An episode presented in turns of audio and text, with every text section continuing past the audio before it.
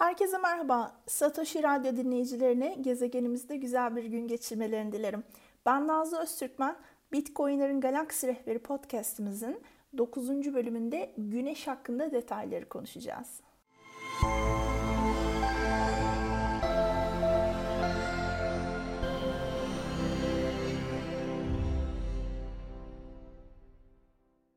İnanır mısınız bu sefer bir şarkıyla konuyu bağdaştırmayayım. Hatta tüm podcast kaydım boyunca Bitcoin'e değinmeyeyim diye kendime önce böyle çok ciddi kararlar verecektim. E, asla bu kararı veremedim. E, çünkü bunları ister istemez yapmama çok ama çok müsait bir konumuz var bugün. Güneş. E, klişe bir ilham oldu tabii yazın ortasında Temmuz sıcağında gündemimizde hep sıcaklar güneş varken ben astronomik anlamda yaklaşıp güneş hakkında biraz e, temel ve detaylı bilgiler vermek istedim bu bölümde.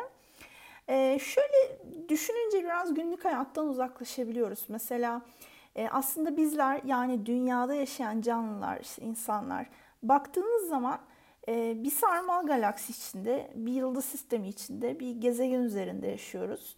E, yer isimli, e, The Earth isimli dünyamız yani gezegenimiz e, kütle çekimsel olarak da bağlantıda olduğu yıldız sisteminde yani güneş e, sisteminde ve güneşin etrafında 107 bin kilometre bölü saatlik yörüngesel hızıyla dolanan bir gezegende yaşıyoruz. Yani düpedüz uzaylıyız demek istiyorum.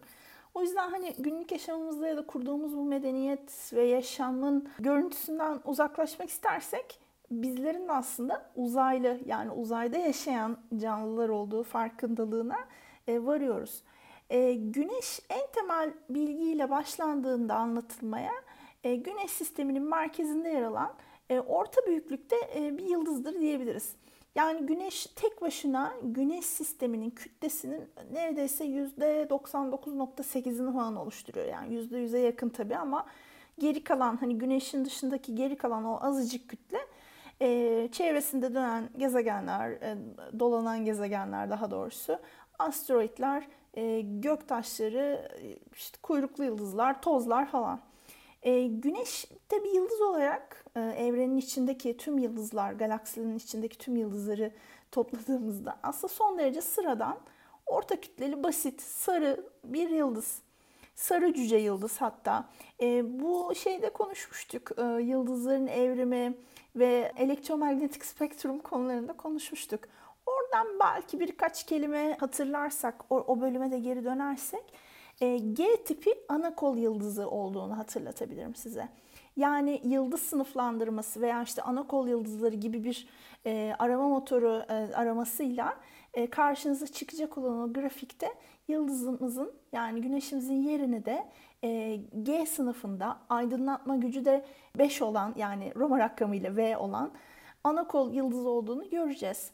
E, bu tür yıldızlar, bu bahsettiğim bu G tipi anakol yıldızları 0.8 güneş kütlesiyle böyle 1.2 güneş kütlesi arasında kalan yıldızlar aslında. Ortalama sıcaklıkları da işte ne bileyim 5300-6000 Kelvin derece arasında olan e, yıldızlar. E, şeyi de hatırlarsınız yine, e, çok eminim yalnız herkesin dinlediğini ve bu bölümleri hatırladığına çok emin konuşuyorum ama öyle arzu ediyorum. E, Yıldızların Evrimi yine bölümünde şeyleri konuşmuştuk. E, mavi devleri, kırmızı cüceleri. Yani güneşin de e, şeyini konuşmuştuk, evrimini. Oradan hatırlayacağınız üzerine de bu yıldızlar e, ömürlerinin sonuna doğru artık bir kırmızı dev haline alıyorlar. Güneş ve güneş benzeri yıldızlar. Ve e, günün sonunda da beyaz cüce olarak da e, yaşamlarının sonuna geliyorlar. E, güneş de işte tabii ki G tipi ana kol yıldızları arasında e, bizim en çok e, üzerinde bilgimiz olan yıldız. Böyle çok sıradan bir yıldız, basit bir yıldız falan diyorum işte ne bileyim bir yani sarı cüce falan diyorum ama belki de insan formundaki bu yaşamımızı yani yaşam koşullarımızı da e, buna borçluyuzdur. Yani bilmiyorum dev bir mavi yıldız etrafında olsak, dünya yine yeterli e, uzaklıkta olsa e, acaba bu yaşam koşulları e, oluşur muydu? Yani bilmiyorum gerçekten. Ah bir bilsem aslında bu podcast asıl o zaman çok popüler olurdu. Bütün bildiklerimi bam güm söylerdim. E, yani bilmiyorum diyorum bilmiyoruz ama bilmemekle ilgili de sıkıntılarım var. Tabii ki bir şeyler teorik ve bazı ufak tefek modeller var da işte biz bu çok sonuç odaklı hayatlarımızda, her şeye kısa sürede ulaşmak, tüketmek istediğimiz hayatlarımızda hemen bir saat içinde, üç gün içinde, beş dakika içinde sonuç istediğimiz hayatlarımızda e, sanki biraz geç oldu gibi de geliyor. Yani ne bileyim yıl 2023 ya. Neden mesela hala birçok şey bilmiyoruz? Yapabildiğimiz bilimin olanaklarıyla mı ilgili, bakış açımızla mı, bilimsel çalışmalara ayrılan zaman ve bütçeyle mi alakalı? Yoksa o başında dediğim gibi aslında her şey normal gidiyor. Ee, yine de eksponansiyel e, bir ilerlemeyle gidiyor diyebilirim ama yoksa biz mi bu e, tüketim şeyindeyiz, modundayız. Yani her şeyin en son son bilgisini istiyoruz. Ee, ama bilmiyorum. Bana şey gibi geliyor. Ya belki de hakikaten böyle K-Pax veya birkaç başka filmde izlediğimiz gibi işte hani dünya dışı akıllı canlılar gelmeli ve bize bakın arkadaşım evrende sizin bilmedikleriniz bu bu bu diye masa başında mesela anlatmalı mı ekran başında falan böyle. Ya uzaylı dediğimizde ki biz de hani baktığımızda işte uzayda yaşıyoruz. E neyse ya anlatabiliyorum değil mi? Hani dünya dışı canlılardan bahsediyoruz uzaylı deyince. E, yani onlar da varsa hani böyle bir medeniyetten bahsediyorum. Mesela bu uzaylılarla olan temasımız da çok gecikti. Eğer varlarsa tamam artık yani. Çünkü bence algılayabilecek teknolojik farkındalığımız var. Yani çok ekstrem bir teknolojiye artık wow falan deme, demeyiz gibime geliyor. Bir şeylerle bağlantı kurup algılamaya çalışırız gibime geliyor. Yani e, işte bir medeniyet gelse hakikaten böyle çok aşmış yani buralara kadar gelmiş bilmem kaç milyon ışık yılı uzaklıktan falan. Başlasa anlatmaya biz antimaddeyi itki kaynağı olarak kullandık. Yani uzay araçlarımızın itilmesi dolayısıyla ileri yönlü hareketi e, ve ivmelenmesi için e, antimaddeyi enerji kaynağı olarak kullandık ve gelebildik falan dese biz bunları anlarız yani. Kendisini yapamadık ama filmini yaptık diye de bir de onay veririz diye düşünüyorum ben. E, o yüzden de direkt sohbete geçeriz ya. O kadar sanki garipsemeyiz artık şu saatten sonra. Ama mesela bence geç kalındı. Ne bileyim açıkçası ben ilkokuldayken 2023-2024 yılı gibi bekliyordum. Ee, o, o küçük tatlı dünyamda uzaylıların falan artık gelmesini hani bu, bu işin bitmesini. Ama neyse işte benim küçük e, 7 yaş hayallerimi e, podcast'imizin bir kısmını kapladığı için affedersiniz. Şimdi güneşe gelelim.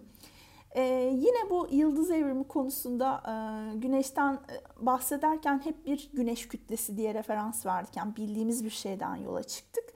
E, şimdi biraz bu basit özellikleriyle de tanımaya başlayalım. E, özellikle güneş e, fotosferinde e, yaklaşık işte bir %74.9, %75 civarında hidrojen ve %23.8 belki yani düz hesap %24 civarında helyumdan oluşan bir fotosfere sahip. Çekirdeğinde ise bizim astronomide direkt metaller dediğimiz daha e, hani ağır elementlerden e, oluşan bir yıldız. İşte bu ağır elementlerden bahsettiğimde işte karbon, neon, e, demir, oksijen e, gibi gibi. E, astronomide biz şey hani e, hidrojen ve helyum e, evrenin hani tamamını bildiğimiz maddenin çok büyük bir oranını e, şey yaptığı için oluşturduğu için biraz hani düz hesap konuşup geri kalan bütün o e, helyumdan daha ağır elementlere metaller diyoruz. Aslında hani metal sınıfında olmayanlara da söylüyoruz. O yüzden e, metaller derse bir astronom onu yadırgamayınız sevgili kimyagerler. Samanyolu'nda tabii 200 milyar e, yıldızdan bir tanesi Güneş. Yani hep böyle sıradanlaştırıyorum anlatırken ama aslında tabii ki yani bizim için çok önemli. Sonuçta yaşam kaynağımız. 200 milyar yıldızdan bir tanesi. Tabii ki işte ısı yayıyor, ışık yayıyor, bir radyasyon ışıması var. Güneşin de Samanyolu galaksisi etrafında bir yörüngesi var. Aynı dünyanın onun e, etrafında yörüngesi olması gibi.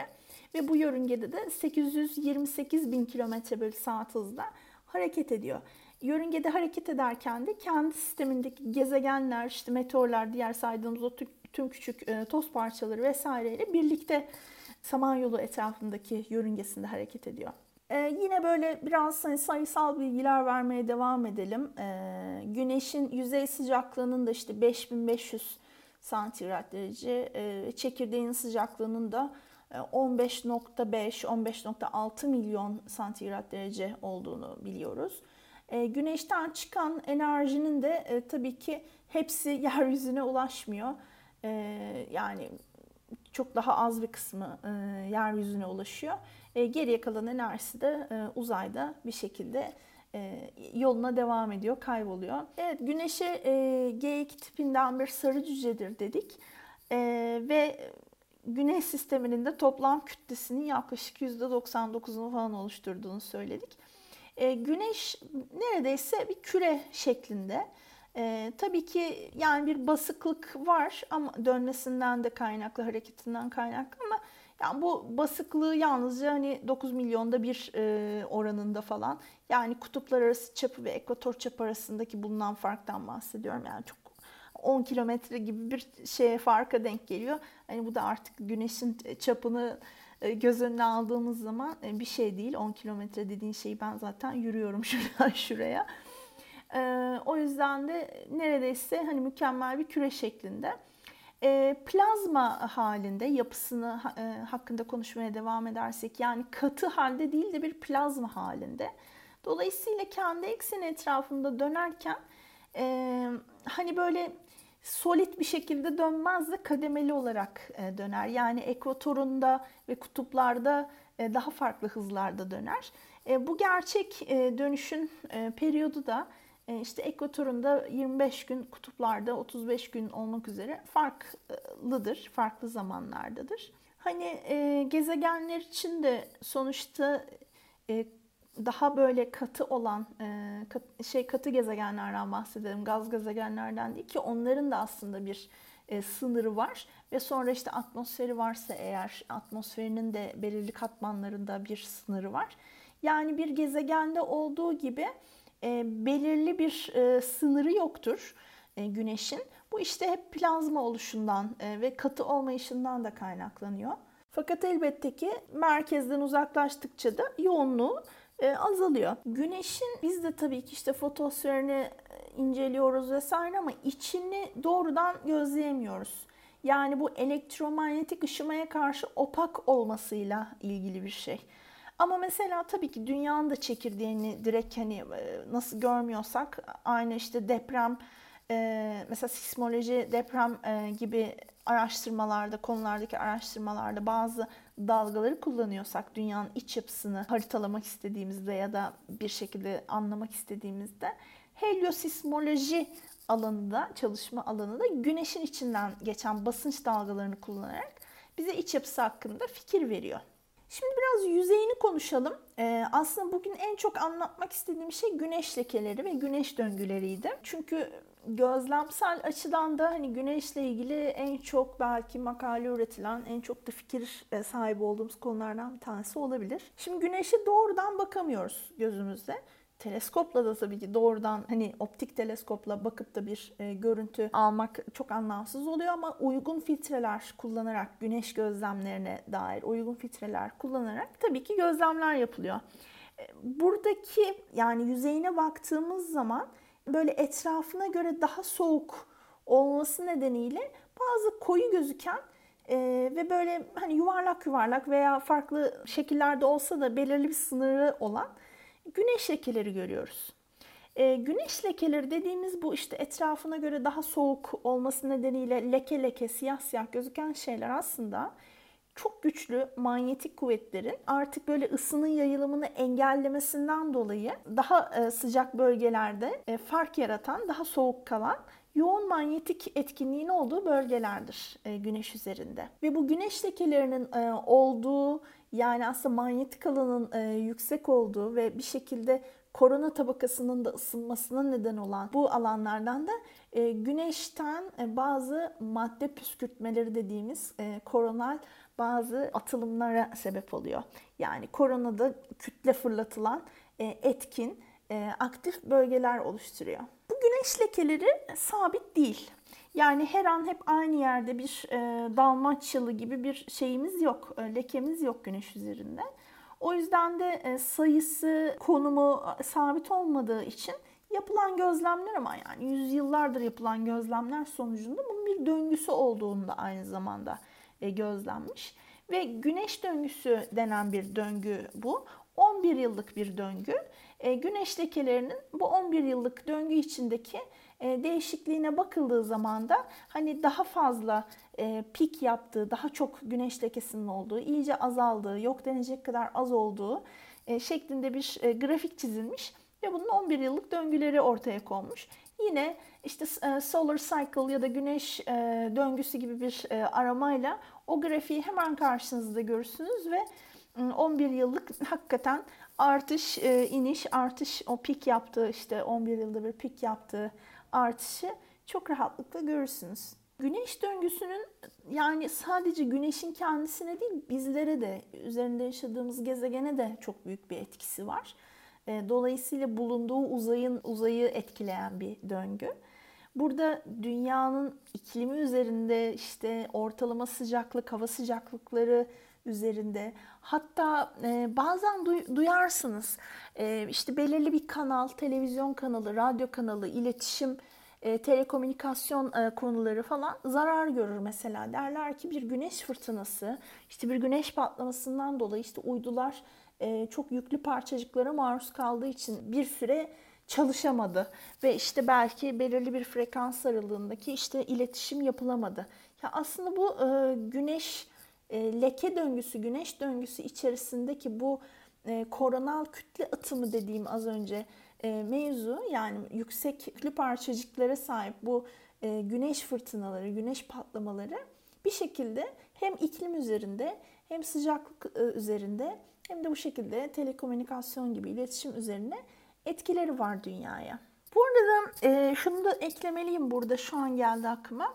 E, normalde güneş lekeleriyle ilgili veya güneşle ilgili bu döngünün gözlemleri hakikaten her gün e, istisnasız her gün yapılan e, güneş gözlemleriyle e, ortaya konuyor.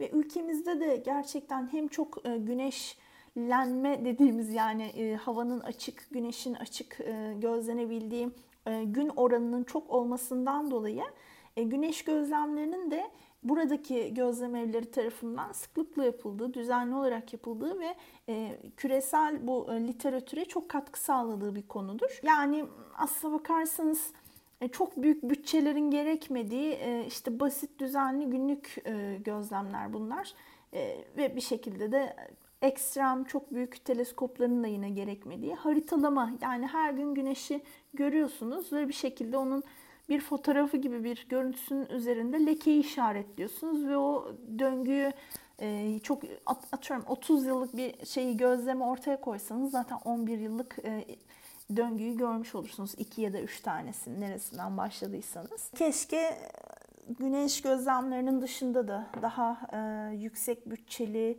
daha fazla araştırmacının katkısı olduğu çalışmalara da yine ülkemizden katkılar olsa. Neyse ben bilimin çok hani ülkelere bağlı bir şey olması gerektiğini düşünüyorum ama maalesef işte bu işlerin her şeyde olduğu gibi böyle. Şimdi gelelim yani çünkü burada tabii dünya üzerinden güneş lekesi gözlemi yapmak hakikaten her gün düzenli yapılıp bunun haritalanması ve o döngüyü oluşturan e, yapının çıkartılması ve belirli neden sonuç ilişkilendirmelerinin yapılması yani analizin yapılması için çok faydalı ama tabii ki güneş özelinde bazı uzay teleskopları da e, fırlatıldı. Mesela NASA'nın hangi yıllarda şu an hatırlamıyorum bakmam lazım ama yanlış hatırlamıyorsam 50'lerin sonu ve yine 60'ların sonlarında bir e, sondalar gönderdiğini hatırlıyorum. Pioneer sondaları. Bu sondaların da amacı güneş rüzgarı ve güneşin manyetik alanı ile ilgili daha detaylı ölçümlerin hani yapılabilmesi için de. Sanıyorum da yani bir seri bir sondaydı bu Pioneer serisi. Yani işte 5, 6, 7, 8, 9 gibi e, Pioneer'ın e, sonda serisi vardı ve e, uzun yıllarda veri göndermeye devam etmişti. E, daha sonra 70'lerde bir Helios bir uzay sondası gönderilmişti. Yine aynı şekilde güneş rüzgarı ve korona hakkında yeni bilgiler e, elde etmemizi sağladı insanlık olarak. Ve yine uzaya gönderilen teleskoplar içinde de sadece görsel bölge değil tabi atmosferin dışına çıkıldığı için e, X ışını ve UV ışımalarını da gözlemlemek için tasarlanan bazı uydular oldu. İşte Solar Maximum uzay uydusu gibi. Bu şekilde çok daha farklı alanlar için yani güneşin farklı özelliklerini gözlemlemek için fırlatılan diğer 6-7 uydu daha oldu. Belki SOHO'yu duymuş olabilirsiniz. Solar and Heliospheric Observatory'nin kısaltmasından oluşuyor SOHO. E, o da yine Avrupa Uzay Ajansı ile NASA'nın bir ortak projesiydi. Sanıyorum 90'ların ortasında 95'te falan fırlatılmıştı. SOHO'dan da çok faydalanmıştır bilim dünyası, astronomi dünyası. SOHO'nun da özellikle bir e, enteresan bir anısı var bu arada. Yani güneş tabii ki gözlemlemek için yapılan bir e, uydu ama e, bir kuyruklu yıldız keşfine de aynı zamanda katkısı oldu. E, olmuş daha doğrusu. E, bu da çok enteresan güzel bir şey. E, bakıldığı zaman işte bundan daha hani e, bunların dışında da birkaç e, uydu var. E, stereo var. E, The Solar e, Terrestrial Relations Observatory e, idi açılımı. Bu da yine 2000'ler e, yılın, e, yıllarında 2006'da fırlatılan koronadan kütle atımı gibi olayların Teron'un da amacı güneşin ve işte koronadan atılan o kütle fırlatımı demiştim az önce. Ee, onlara odaklı bazı fotoğraflama, bazı görüntü alma amaçlı yollanan bir uyduydu. Size az önce şeyden bahsediyordum. Yani bir 30 yıllık zaten gözlem yapsanız işte 2 ya da 3 tane e, döngüyü aslında kaydetmiş olursunuz her gün yapılan bir gözlem sonucunda. Ama gerçekten çok eski ya dayanıyor. E, güneş döngüsü kayıtları, aktivite döngüsü. E, yani 17. yüzyıldan beri yapılan e, güneş lekesi gözlemi kayıtları var. E bu tabii hani emin olmak için hakikaten bu e, işte döngülerin varlığına çok uzun bir süre e, yapılan gözlemlerin süresi. Şimdi şöyle bir olay var. 1760'larda Kopenhag Gözlem Evi'nde e, yapılan gözlemler var özellikle. Çok hani uzun yıllar yapılmış ve düzenli yapılmış. Belki isimler olarak da şunları söyleyebilirim.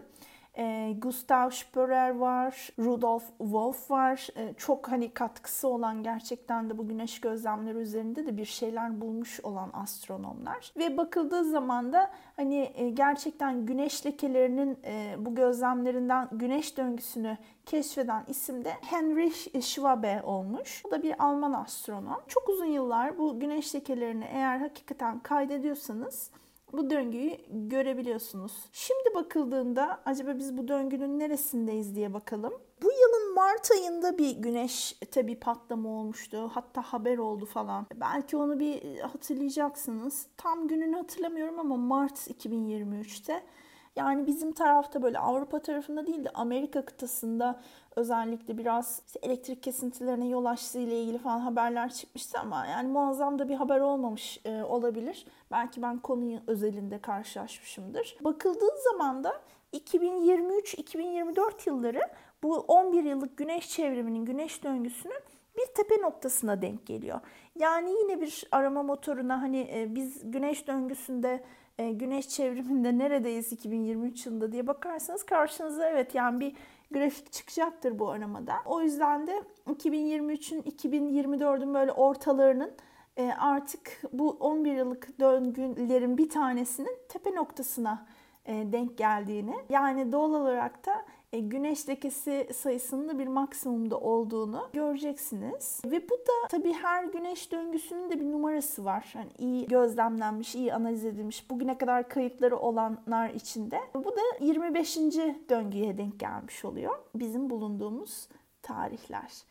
Evet, e, yani kabaca anlatmak gerekirse e, güneşin üzerindeki lekeler, güneş lekesi dediğimiz şey hakikaten yine e, bir teleskopla gözlemleyebileceğiniz ama mutlaka bir filtre kullanabileceğiniz, yani amatörce yapmak isteseniz bile bunu e, biraz araştırarak mutlaka araya bir filtre koyarak yapmanız gereken bir gözlem. Her gün bakılabilir, belki amatörce bir kayıt da tutulabilir. E, güneş lekelerinin işte büyüklüğüyle, e, hareketiyle, e, yer değiştirmesiyle e, ilgili, sayısıyla da ilgili tabii ki. E, ama mutlaka bir filtre kullanılmalı. Direkt güneşe bakılmamalı. Söylüyorum ya amatörce yapılabilen e, yegane bilim e, dallarından bir tanesi astronomi ve güneş de bizim neredeyse yılın çok büyük bir e, zamanında gözlemleyebildiğimiz bir yıldız. Sadece işte dikkat etmemiz lazım. Ülkemizde de İstanbul Üniversitesi'ndeki gözlemevi en çok e, literatüre katkı sağlayan düzenli günlük güneş gözlemi yapan bir gözlemevi. Belki orayı da e, ziyaret edebilirsiniz. E, sanıyorum ziyaretçilere açık dönemleri oluyor gözlemevinin de. Veya spaceweather.com gibi web sitelerinden bu grafikleri, döngüleri takip edebilirsiniz. Ee, bir sonraki bölüme kadar merak ettiğiniz bu konuda veya başka konuda ya da yorum yapmak istediğiniz bir şey olursa Satoshi TV'nin sosyal medya hesaplarından e, bizlere ulaştırırsanız belki yeni bölüm sırasında bu konu üzerinde de e, konuşuruz. E, bu sırada da Satoshi TV'ye abone olmayı ve bildirimlerinizi açmayı da unutmayın. Görüşmek üzere. Müzik